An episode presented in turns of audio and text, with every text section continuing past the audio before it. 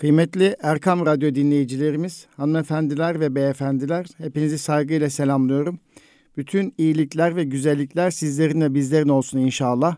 Ben Deniz Nuri Özkan, İstanbul Gönüllü Eğitimci Derneğimizin katkılarıyla hazırlanan Eğitim Dünyası programında birlikteyiz. Kıymetli Erkam Radyo dinleyicilerimiz, biliyorsunuz iki hafta aradan sonra çocuklarımız pazartesi günü okullarına kavuşacaklar. İkinci eğitim öğretim dönemi başlamış olacak. Öncelikle hayırlı olsun e, dileğinde bulunmak istiyorum. Hem eğitim liderlerimiz, öğretmenlerimiz hem de çocuklarımız bu iki haftalık tatil süreci içerisinde kısa bir dinlenme, kısa bir mola yaptılar. Tabii daha önce Erkam Radyo'da bahsettik, Eğitim Dünyası programında bahsettik. Bizim dinlenme dediğimiz şey rutin yapmış olduğumuz işlerden başka bir işi yapıyor olmak demektir diye açıklamıştık. Bir öğrenci için de dinlenmek, rutin olarak yapmış olduğu bir eğitim faaliyetini başka bir eğitim faaliyetiyle doldurmak, mesela kitap okumak, işte anlamlı geziler yapmak, proje odaklı çalışmak gibi söylemiştik. İnşallah kıymetli evlatlarımız, yavrularımız, geleceğimiz, hanımefendi, beyefendi olarak görmeyi ümit ettiğimiz sevgili yavrularımız, gençlerimiz de tatillerini bu şekilde değerlendirmişlerdir. Öyle ümit ediyorum, öyle olmasını istiyorum. Tabii bu arada eğitim camiasını ilgilendiren bir kanun çıktı. Türkiye Büyük Millet Meclisi'nde e, öğretmenlik meslek kanunu kabul edildi ve bu süreç içerisinde e, özellikle meslektaşlarımız için, eğitimcilerimiz için, öğretmenlerimiz için bir meslek kanunu çıktı. 1960 yılından bu tarafa özlemle beklenen ve her defasında Milli Eğitim Şuralarında ve değişik platformlarda dile getirilen meslek kanunu çıktı. Tabii meslek kanunu ile ilgili, öğretmenlik meslek kanunu ile ilgili bir takım eksiklerin olduğu ifade ediliyor. Bir takım e, ilaveler olabilirdi, daha farklı çıkabilirdi, daha içi mesleki anlamda öğretmenlik mesleğini onure edecek bir e, süreci kapsayacak şekilde çıkabilirdi gibi tartışmalar olmakla birlikte aslında Türkiye'de eğitim tarihinde öğretmenlerimiz ilk kez müstakil bir meslek kanununa kavuşmuş oldu. Bu anlamda e, kendimi de mutlu hissediyorum bir eğitimci olarak, bir öğretmen olarak. Hepimiz şunu biliyoruz ki kıymetli e, Erkam Radyo dinleyicilerimiz bir eğitim sistemi öğretmeni kadar güçlüdür. Bunu radyomuzda e, sürekli ifade ediyoruz Eğitim Dünyası programında. İstanbul Gönüllü Eğitimciler Derneğimiz de aslında bunun için var. Öğretmeni güçlü kılmak için var. Çünkü her şey bir öğretmenle başlar diye bu radyoda e, hem konuklarımızla birlikte, misafirlerimizle birlikte hem de bendeniz dilimin döndüğü kadar bu mesleğin e, kutsal yönünden bahsederken ne kadar bir fedakarlık isteyen bir meslek olduğundan bahsetmiştim. Bu e, bahsetmiştik. Bu o süreç içerisinde e, eğitimci, filozof Nurettin Topçu'nun birçok sözünü aktardık. Öğretmenlik mesleğinin gücü e, mahiyetinde bu mesleği nasıl güçlendirebiliriz onu konuştuk. E, tabii e, en e, güçlendirilmesi gereken eğitim e, birimi içerisinde muallimlik mesleğidir, öğretmenlik mesleğidir. Öğretmenlik mesleğini ne kadar güçlü tutabilirsek, güçlü kılabilirsek, e, öğretmenlerimizin motivasyonlarını ne kadar yüksek tutabilirsek eğitim öğretim sistemimiz de o kadar kaliteli olacaktır. İşte Singapur mucizesinden bahsederken yine 5-6 yıl önce Singapur'a giden bir takım eğitimci arkadaşlarımızın otobüslerin arkasından e, Milli Eğitim Bakanlığı'nın otobüslerin arkasına reklam olarak verdiği bir fotoğrafı bizimle paylaşmıştı. Biz de sizinle paylaşmıştık. Orada da her şey bir öğretmenle başlar cümlesi İngilizcesi yazıyordu otobüsün arkasında. Altında da Singapur Milli Eğitim Bakanlığı'nın web adresi vardı. Dolayısıyla Türkiye'de 1 milyon 200 bin yakın öğretmen var. Gerçekten büyük bir aileyiz. Yani koca bir eğitim camiası, irfan ordusu.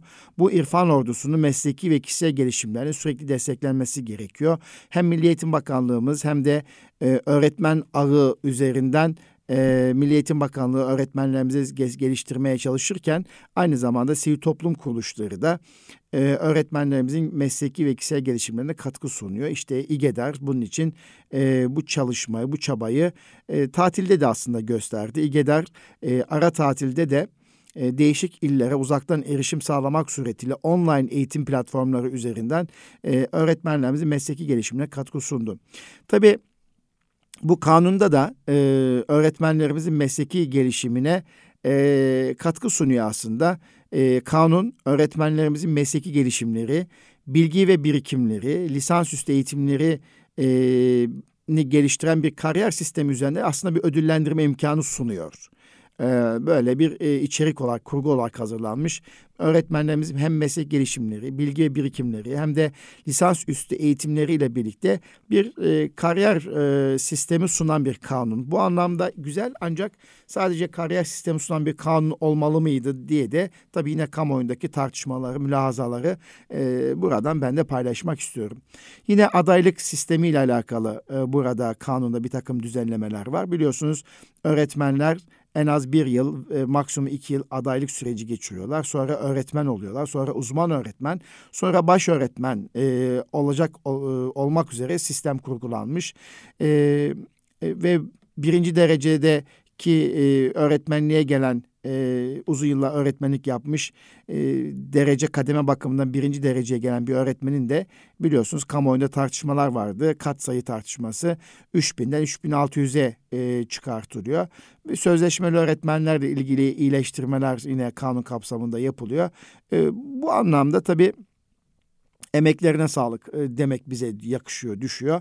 E, daha mükemmel olabilir miydi, daha iyisi olabilir miydi? Yeter mi? Tabii ki yeterli değil ama bir başlangıç yapıldı e, bununla birlikte.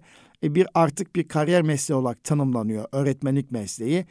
bundan dolayı da mutluluğumu ifade etmek istiyorum sivil toplum kuruluşlarında, Milli Eğitim e, Şurası'nda ki e, radyomuzda Milli Eğitim Şurası'nda alınan 128 kararı e, paylaşmıştık.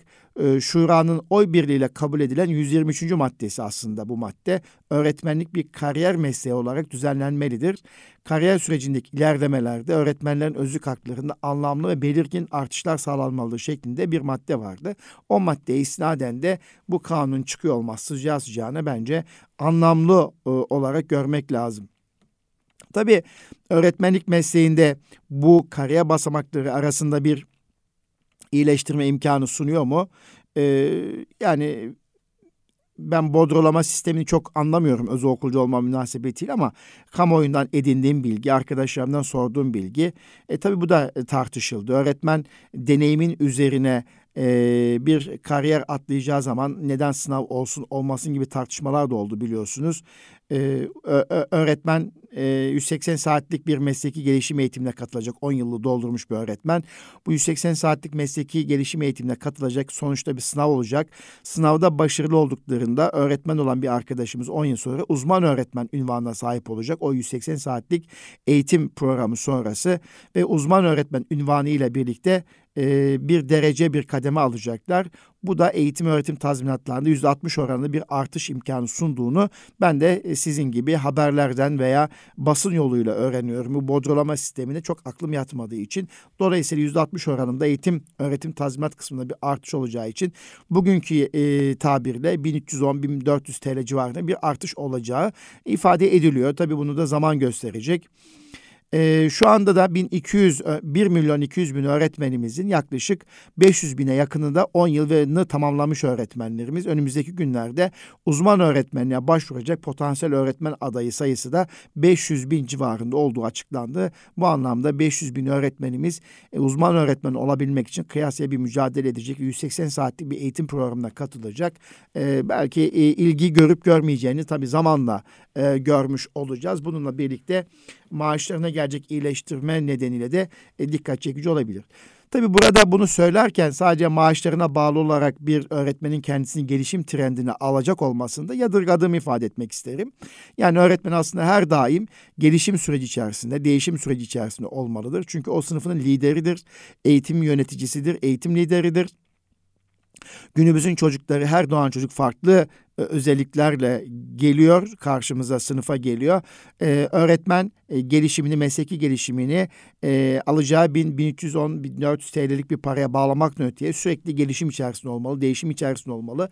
Yeniliklere açık olmalı ve yeni şeyler öğrenmeye gayret etmeli. Bu anlamda bu çerçevede baktığım zaman da e, birçok öğretmenim de ben biliyorum ki bu alacağı paradan çok kendisini geliştirme gayreti ve çabası içerisinde olacaktır. Ee, tabii uzman öğretmenlik sürecinden sonra yine 10 yıl doldurmuş. Yani 20. eğitim yılında, öğretmenlik yılında da yine 240 saatlik meslek gelişim eğitimi sonunda da baş öğretmen ünvanına sahip olacak. Yani 20. yılını doldurmuş bir öğretmen de 240 saatlik mesleki gelişim programının ardından baş öğretmen ünvanına sahip olacak. Baş öğretmen ünvanı ile de öğretmenler ilave bir derece alacaklar. Böyle olunca da yine e, maaşlarında 2,5-3 bin TL yakın bir artış olacağı ifade ediliyor. Yine burayı antiparantez söylüyorum. E, Milli Eğitim Bodrolama Sisteminden pek, pek anlamadığım için sadece e, basına düşen haberlerden ifade etmeye çalışıyorum. Tabii burada şöyle bir tartışma söz konusu oldu. Yani kariyer süreçleriyle ilgili olarak bu geçiş dönemlerinde 10 yıl tamamlamış veya 20. yıl tamamlamış bir öğretmen öğretmenlikten uzman öğretmenliğe geçişte, uzman öğretmenlikten baş öğretmenliğe geçişte sınav yapılması gerekiyor mu? Sınavlar yapılmasa olmaz mı diye bir e, tartışma, bir müzakere oldu.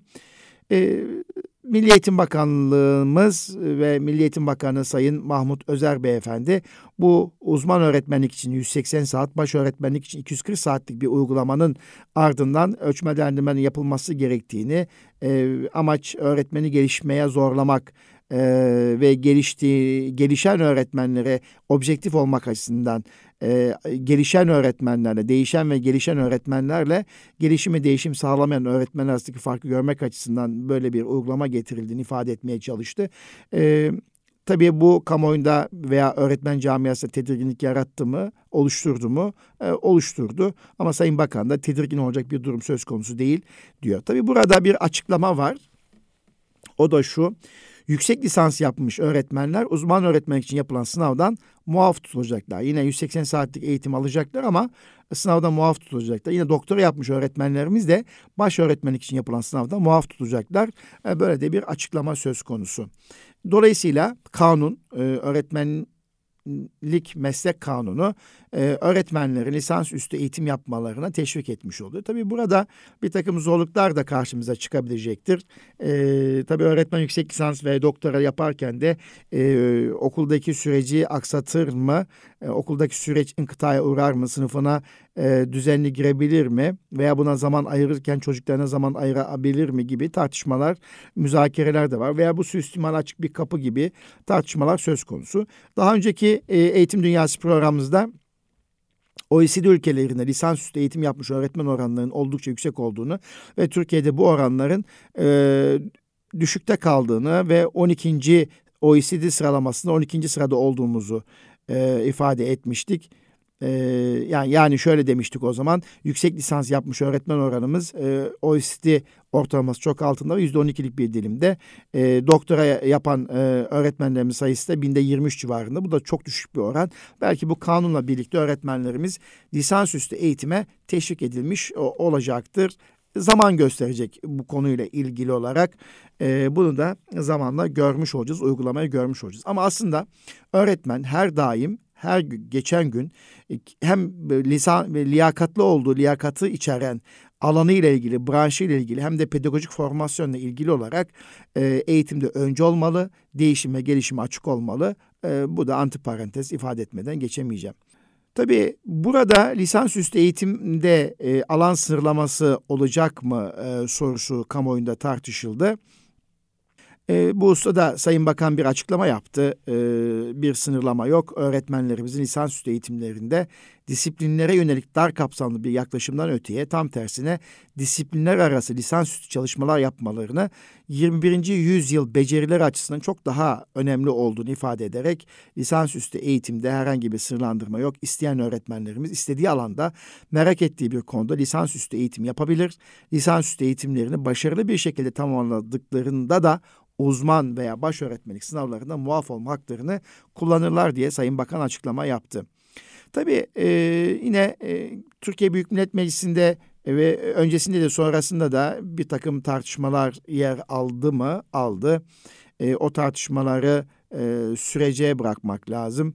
E, eleştiriler oldu, e, tartışıldı. Bürokratlar e, e, ya içerisinde sivil toplum kuruluşlarında da tartışıldı. Sendikalar e, öğretmenlik mesleki kanunla alakalı önerilerde bulundular. E, sendikalar bizim de katkımız alınız, alınmış olsaydı daha iyi olurdu deniliyor. Ama Milli Eğitim Bakanlığı kendi cephesinden de şöyle diyor. Sivil toplum kuruluşları ciddi müzakereler yapıldı. Daha sonra mecliste tartışıldı ve bu kanun e, gerçekleşti diyor. E, bize de düşen efendim hayırlı olsun e, diye e, yakışmak söylemek. Tabii öğretmenlik meslek kanunu ile ilgili de e, çok ciddi e, sunuşlar var, tartışmalar e, var demiştik. Bununla ilgili bazı sivil toplum kuruluşlarında teklifleri olduğunu ifade etmiştik. E, dünyadaki birçok ülkede öğretmenlik mesleği ilgili kanunlar var. Ee, öğretmenlik mesleki kanunu da bu anlamda oldukça önemli ve e, bu e, anlamda sivil toplum kuruluşları da ciddi bir şekilde önerilerde bulundular. E, bu arada e, bir düşünce kuruluşu olan TETMEM'in de bir önerisi vardı. Eğitim Memur Sen Sendikası'nın bir önerisi var. E, bunların hepsi tabii e, süreç içerisinde e, görüşülecek, tartışılacak ama sonuçta meslek kanunu çıktı mı efendim? Meslek kanunu çıktı. Öyle bakmak lazım. İnşallah hayırlara vesile olur. Hayırlara vesile olur. Burada tabii öğretmen yetiştirme ve atamayla alakalı kanunda beklentiler vardı. Onlar tam gerçekleşmediğini ifade etmek istiyorum. Yani e, onlar da çıksaydı aslında güzel olacaktı kıymetli Arkam Radyo dinleyicilerimiz. Bu arada Beni sevindiren başka bir hadise de Milli Eğitim Bakanlığımızın üstün zekalı çocuklarla ilgili bir kariyer gelişim kitapçığı çıkarmış olması. Bu beni gerçekten sevindirdi kıymetli e, dostlar. Biliyorsunuz bendeniz aynı zamanda e, özel yetenekli çocuklarla, üstün zekalı çocuklarla uğraş veriyorum. Onlarla ilgili e, çalışmalar yapıyorum. Aynı zamanda Türkiye Üstün Zekalı ve Dahi Çocuklar Eğitim Vakfı'nda başkan yardımcısıyım. E, başkanımız Sayın Doktor Kemal Tekten Beyefendi ile birlikte özel yetenekli çocuklarla ilgili e, çalışma yapıyoruz. Evet Sayın Cumhurbaşkanımızla bir 4-5 sene önce İGEDER'in kongresi sonrası üstün zekalı çocuklarla ilgili bir e, samimi dost ortamında özel yetenekli çocuklar için bir kariyer programı oluşturulmalı ve e, yeteneklerine uygun olarak e, bu sahadaki öncü insanlarla bu çocuklar buluşturulmalı demişti. Türkiye'de özel yetenekli öğrencilerin kariyer gelişimlerini destekleyecek, onların potansiyellerine en uygun meslek seçimi yapmalarına yardımcı olmak için de e, BİSEM'lerde okuyan e, çocuklar için e, bir e, bilim sanat merkezleri kariyer rehberlik programları oluşturuldu. Bu anlamda ben mutlu olduğumu ifade etmek istiyorum. Yani Türkiye'de bu çocukların eğitimiyle ilgili bir farkındalık oluşması açısından e, önemsiyorum. Çünkü e, ülkemizin e, gelişebilmesi için bu çocuklara sahip çıkmak gerekiyor. E, yerüstü hazinelerini değerlendiremeyenler yeraltı madenlerini işletemezler diye e, bizim TÜZDEV'in bir sloganı var. E, ülkemizin gelişimi e, gelişim potansiyelini oluşturan en önemli insan kaynağının başında bu özel yetenekli bireyler geliyor. İşte bunlar için bir kariyer rehberlik programının çıkmış olması da e, sevindirici. Ellerine sağlık teşekkür ediyorum. Tabii ben bu kariyer e, programının içeriğine henüz e, Milliyetin Bakanlığı'nın sayfasına ulaşmış değilim. Kitapçı tam izleyemedim, inceleyemedim ama haber metni bakımından da e, üç kitapçıktan, kitapçıktan oluşuyor. İlkokul öğrencilerine yönelik gelecek farkındalığı kazandırma psiko eğitim programı, ortaokul öğrencileri için gelecek hazırlığı psiko eğitim programı ve lise öğrencileri için gelecek planlama psiko eğitim programı şeklinde üç e, kıymetli e, kariyer kitapçığı oluşturmuşlar ve uygulama kolaylığı sağlaması açısından da her biri için öğrenci uygulama kitabı hazırlanmış ve basımı yapılmış. İnşallah bizim de elimize ulaşır da biz de inceleme imkanı buluruz. Düşünce güzel. Özellikle bu kariyer rehberlik programında gelişimsel bir yaklaşımla öğrencilerin ilgi ve yeteneklerin yanında azim, belirsizlikle başa çıkma, öngörü geliştirme ve psikolojik sağlamlık gibi mesleki yönelim etkileyen kişilik özelliklerinde geliştirme yönelik bir içeriğe sahip olması açısından da sevindirici bir hadise. Bu anlamda tekrar Milli Eğitim Bakanlığımıza e, teşekkür ediyorum. E, emeğe veren, emek veren herkese şükranlarımı sunuyorum. İyi bir düşünce olmuş. Evet, kıymetli Arkam Radyo dinleyicilerimiz, hanımefendiler ve beyefendiler biliyorsunuz Türkiye zor zamanları yaşıyor. E, dünya aslında zor zamanları yaşıyor. Ülkemizin içerisinde bulunduğu enflasyon ortamı, yüksek fiyat artışları, e, pahalılık diyelim buna. ve bunun ardından gelen zamlar, fiyat güncellemeleri hepimizin canını besbelli sıkıyor, sıkmakta. Ee, tabii ülkeler zaman zaman bu tip imtihanları yaşar. Yani tarih boyunca da olmuştur. Bazen yedi yılda bir kıtlıklar hakim olmuştur. Bunu Yusuf Aleyhisselam'ın hayat hikayesinde de hepimiz biliyoruz aslında. İçerisinde bulunduğumuz mübarek aylarda e, Cenab-ı Hak rahmete vesile olsun inşallah. E, bol bol dua etmek gerekiyor. Ülkemizin selameti için, birlik ve beraberliği için. Tabii zor bir coğrafyada yaşıyoruz. Bunun bedelini de isterseniz ağır bir şekilde ödüyoruz, ödemekteyiz. Bununla birlikte sabırlı olmak gerekiyor, temkinli olmak gerekiyor, gayretli olmak gerekiyor, tasarrufa dikkat etmek gerekiyor. Ee, belli bir dönem e, lükse tabii ki alıştık, konfora alıştık. İsterseniz elimizden bu konfor e, noktasına bir eksilme olacak. İşte buna da biz tasarruf diyoruz. Daha veya elimizdeki malzemeyi, materyali daha verimli kullanma imkanımız olacak. Bununla birlikte devletimiz elinden geldiği kadarıyla e, vatandaşını desteklemek için işte elektriklere, doğalgaza gelen zamları da güncel fiyatları da biliyoruz. Bunun evlerimize nasıl yansıdığını biliyoruz. Kurumlarımıza nasıl yansıdığını biliyoruz. Doğalgaz arzı bakımından dünyada bir sıkıntı olduğunu biliyoruz. Esnafımız özellikle doğalgazla fabrikasını işleten veya doğalgaz üzerinden üretim yapan e, sanayicinin ne kadar zor durumda kaldığını biliyoruz. Aynı şekilde e, öğretmenlerimiz de, memurumuz da, esnafımız da herkes zor durumda. Böyle olunca e, ikinci dönem eğitim öğretim başladığında bence çocuklar okullara bir ekonomist olarak gelecekler. Çünkü bunları duymuş olarak gelecekler. E, özellikle Aralık ayından itibaren çocukların dolara, dövize ve değişik para birimlerine karşı ilgilerin arttığını düşünüyorum ve pahalılık evde konuşulduğu için, televizyonda konuşulduğu için enflasyon tabirini çok sık duyduklarından yeni bir kelime ve kavram duymuş olarak gelecekler.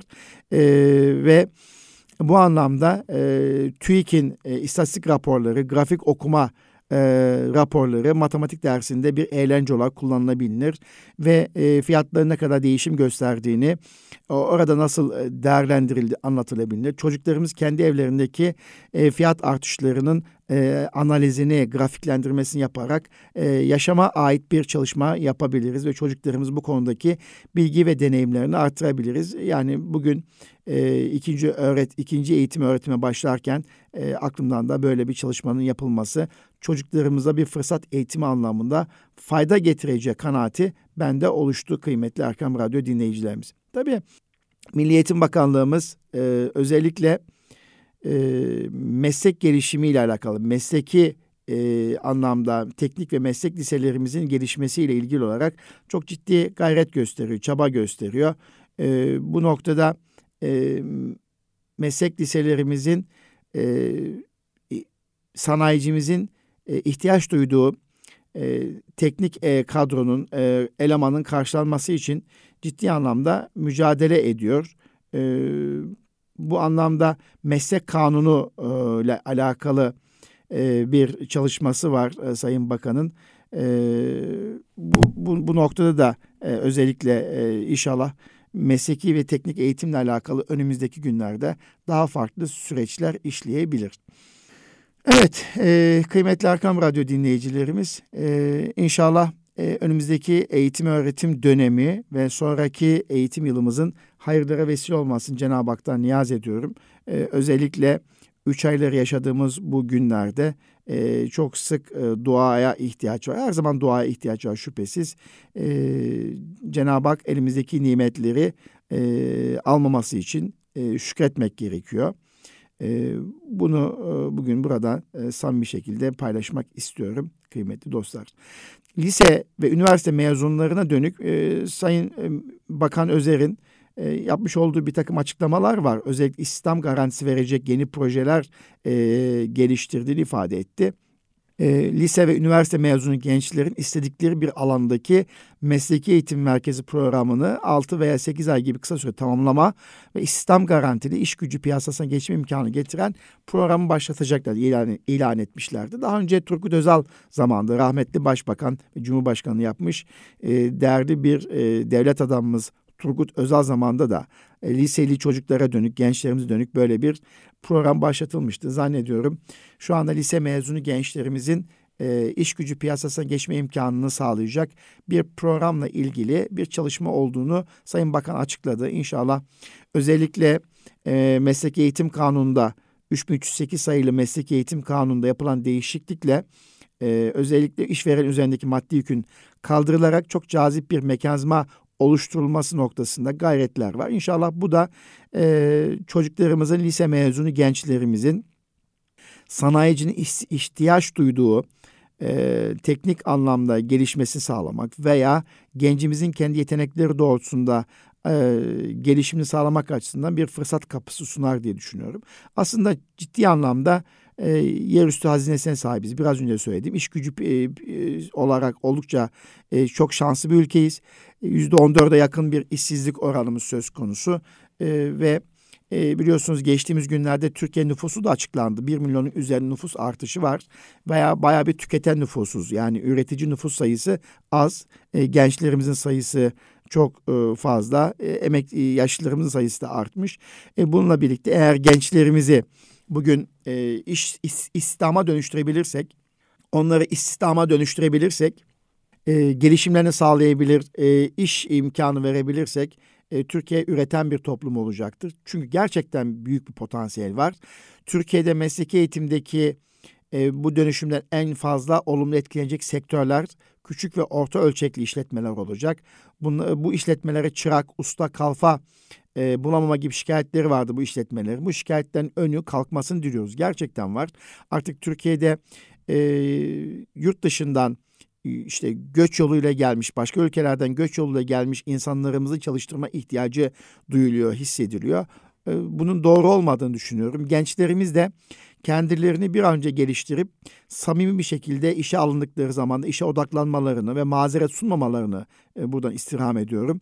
Çünkü Türkiye gelişmekte olan bir ülke. Organize sanayi bölgelerimiz sürekli gelişiyor ve organize sanayi bölgelerimizde mesleki eğitim merkezlerinin büroları açılmış vaziyette ve burada vatandaşlarımızın ihtiyaç duyduğu mesleki eğitim hizmeti alma noktasında e, projeler inşallah gelişir.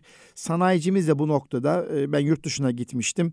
E, bir e, fabrikada içinde meslek okullarına için ayrı bir birim ayrılmış. Orada gençler ustalarıyla birlikte birebir eğitim alıyorlardı ve becerilerini geliştiriyorlardı. Artık meslek eğitim e, okulları e, sanayiciyle iç içe olmalı. Üretim mekanlarında fabrikaların içerisinde e, becerilerini geliştirecek birimler, atölyeler açılmalı diye düşünüyorum. Çünkü e, yurt dışında bunun yapıldığını gördüm. Hatta Sayın Bakan Almanya'daki dual mesleki eğitimin e, bir açılımından bahsetti. Yani ikili mesleki eğitimin karşılığı olarak bir açıklama yaptı. Almanya'dan örnek verdi. Aynen bizdeki Selçuklu Osmanlı'dan itibaren ahilik sisteminin geleneksel çıraklık, kalfalık ustalık eğitim modelinde Türkiye'deki orijinal karşılığı olarak bir açıklama yapmıştı. Öyle hatırlıyorum. Ee, Almanya'daki dual mesleki eğitim karşılığı bizde de e, ikili e, bir eğitim yani çıraklık, kalfalık, ustalık eğitim modelini yaygınlaştığı bir şey. İnşallah bu da e, yürürlüğe girerse yani samimi adımlar atılırsa, herkes samimi adım atılırsa e, mezunlarımız aldıkları eğitimler e, sayesinde İslam oranları e, da artacak. E, öğrendikleri becerileri e, uygulamaya dökecekler ve aldıkları eğitimler sayesinde yeni iş alanları üretecekler. Tabii özellikle 21. yüzyıla girerken 21. yüzyılın istediği mesleklerde farklılaşıyor. Yani bizim şu anda favori olarak gördüğümüz bazı meslekler gelecek bir 10 yıl içerisinde olmayacaktır diye düşünüyorum. Yeni meslek alanlar mesela drone e, yöneticiliği, sürücülüğü, İHA e, yöneticiliği, sürücülüğü gibi bir takım kavramlar gündeme gelecek. Dijital pazarlama yöneticisi, sosyal medya uzmanı gibi bakın yeni yeni bir takım kavramlarla birlikte bunlar da kariyer alanında yer alabilecek meslekler olarak bakmak lazım. Öyle olunca iş gücü piyasasında genç işsizlik oranını düşürebilmek için Sayın Bakan da bir gayret gösteriyor. İnşallah bu ilan ettiği projenin de faydaya vesile olmasını diliyorum. Çünkü e, Türkiye'de hem ortaokul mezunu hem de lise mezunu e, bayağı yüksek oranda vatandaşımız var. Kadınlarımızın İslam açısından da e, sıkıntıları var. Öyle olunca bu çalışmanın da hayırlara vesile olmasını Cenab-ı Hak'tan niyaz ediyorum. Ee, özellikle gençlerimizin işsiz kalması toplumsal sorunları da e, çıkarıyor. Bunu da hepimiz görüyoruz, biliyoruz. Öyle olunca bir an önce bu sorunun çözülmesi, e, İslam e, yaratılması, e, Türkiye'nin gelişmişliği ile alakalı bir şey. Bununla birlikte İslam oluşturacaksınız ama iş gücü e, teknik eleman e, sorunu yaşıyorsunuz. E, bu da bir sorun. İşte hepsini bir araya getirdiğimiz zaman inşallah daha güzel sonuçlar ortaya çıkacak. Türkiye bundan mutlu olacaktır diye düşünüyorum. Evet. Tabii bu arada e, geçtiğimiz günlerde öğretmen atamaları gerçekleşti. Milli Eğitim Bakanlığı'na 15 bin yeni öğretmen atandı. O öğretmen atama programında da Sayın Cumhurbaşkanımız bir konuşma yaptı. Ee, öğretmenlik mesleği üzerine bir değerlendirme yaptı. Özellikle Beştepe e, Kongre Kültür Merkezi'ne düzenlenen törende 15 bin öğretmene seslendi. Tabii yeni atanan meslektaşlarımıza başarılar diliyorum. Özellikle ikinci dönemin başında e, tayin oldukları okullarda onlara kucak açacak çok değerli meslektaşlarımız var, öğretmenlerimiz var. İGEDER gönüllüleri var. İGEDER'in temsilcileri her okulda hemen hemen mevcut. Yoksa çok deneyimli, tecrübeli meslektaşlarımız var. Bu 15 bin gencin e, hepsi gittiği okullarda e, Anadolu'nun dört bir köşesinde eğitim neferi olarak yerlerini alacaklar ve milletimizin çok değerli evlatlarına hizmetlerin en ulvisi olan hizmeti sunacaklarını e, düşünüyorum. Öyle inanıyorum. Sayın Cumhurbaşkanı da zaten bu anlamda bir cümle söyleyerek atanan öğretmenleri tebrik etti. Tabii bu 15 bin öğretmen e, İrfan Ordusu'na e, katılıyor. E, bu İrfan Ordusu bu 15 bin öğretmeni, yeni atanan öğretmeni kucaklayacak. Onların daha iyi gelişmesi için katkı sunacak e, destek olacaklar ve e, kıymetli arkadaşlarımız da adaylık eğitim sürecinden sonra da e, bir sonraki eğitim öğretim yılında e, sınıflara girecekler ve çocuklarla buluşacaklar. E, İnşallah onlar için de hayırlara vesile olmasını diliyorum.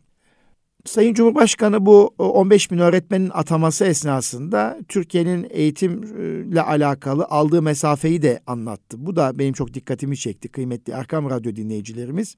Özellikle e, son iki yıldır özveriyle çalışan özellikle uzaktan eğitim süreci içerisinde çocuklarını yalnız bırakmayan ve Sayın Bakan da biliyorsunuz uzaktan eğitim sürecinde e, öğretmenlerin katkılarına ve bu dönem içinde bu eğitim yılı için okulları açık tutma gayret ve çabalarından dolayı bütün öğretmenlere takdir ve teşekkür belgeleri göndermişti ve takdir etmişti e, ve yüz yüze eğitim konusunda öğretmenlerimiz net duruşundan dolayı e, bir e, takdir belgesi al, aldı öğretmenlerimiz. Bu da iyi bir düşünce bence. Bütün öğretmen, e, bütün eğitim çalışanları aslında bu takdir belgesini aldı. E, ve o çerçevede de Sayın Bakan, e, Sayın Cumhurbaşkanımız e, tebrik etti, takdir etti yüz yüze eğitime devam noktasında öğretmenlerin gösterdiği fedakarlığı tebrik ederek Türkiye'nin eğitimde aldığı mesafeyi e, ve e, bütçe içerisindeki payının nereye geldiğini anlatmaya çalıştı. Derslik sayısının ciddi anlamda arttığını, öğretmen sayısının e, 1 milyonun üzerine çıktığını ve OECD ortalamalar içerisinde e, bir öğretmen başına düşen öğrenci sayısında OECD ortalaması artık yakalamaya başladığımız ifade etti. Bunlar tabii güzel şeyler. Avrupa'daki öğretmenlerin raporuna göre Avrupa öğretmenler için Avrupa'da zorunlu ders saatinin en düşük olduğu ülke Türkiye e, gibi olduğunu ifade etti. Evet bunlar e, tabii e, Türkiye'nin eğitimde aldığı mesafeyi gösteriyor. E, bu da sevindirici bir hadise. Bununla birlikte eğitimin felsefesi ve ruhu bakımından sorunlarımız var mı?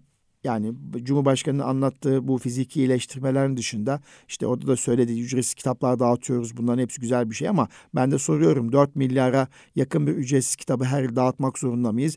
Almanya'nın yaptığı gibi bu kitapları zimmetleyip tekrar toparlayamaz mıyız? Bu, bu ciddi bir kaynak israfı, ciddi bir israf olarak da baktığım zaman kağıdın da pahalandığı bir dönemde e, bence buna farklı bir bakış açısı, getirmek gerekiyor. Neden öğrencilere her yıl 24 milyona yakın bir yardımcı kaynak kitabını ücretsiz ulaştırıyoruz ve bunun için 100 milyon üzerinde bir para harcıyoruz. Bu da israf e, diyorum.